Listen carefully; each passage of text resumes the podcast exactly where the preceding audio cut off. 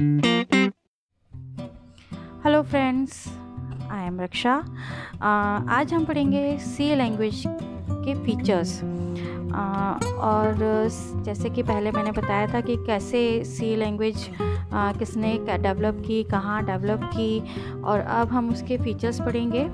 तो सबसे पहले मैं बता दूँ कि सी एक बहुत ही इजी प्रोग्रामिंग लैंग्वेज है.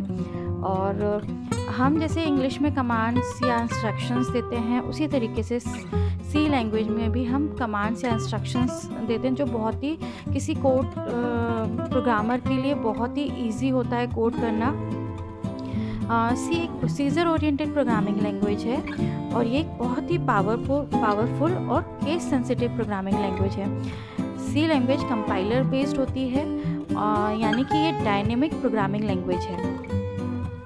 सी लैंग्वेज एक मिडिल लेवल लैंग्वेज होती है जिसके, जिसकी वजह से इसमें हम लो लेवल और हाई लेवल दोनों ही तरीके की प्रोग्रामिंग की कर सकते हैं। सी लैंग्वेज ऑपरेटिंग सिस्टम और एम्बेडेड सिस्टम डेवलपमेंट डेवलपमेंट करने में सबसे अधिक इस्तेमाल की जाने वाली प्रोग्रामिंग लैंग्वेज है।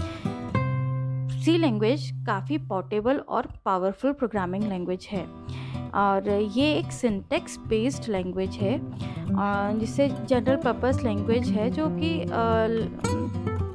सी एक जनरल पर्पस प्रोग्रामिंग लैंग्वेज है, जो कि बाकी सभी लैंग्वेज के बेसिक फीचर्स को कवर कर लेता है। अब यहाँ तो मैंने आपको सी के फीचर्स बताए हैं। अब ये इतनी इंपॉर्टेंट क्यों है?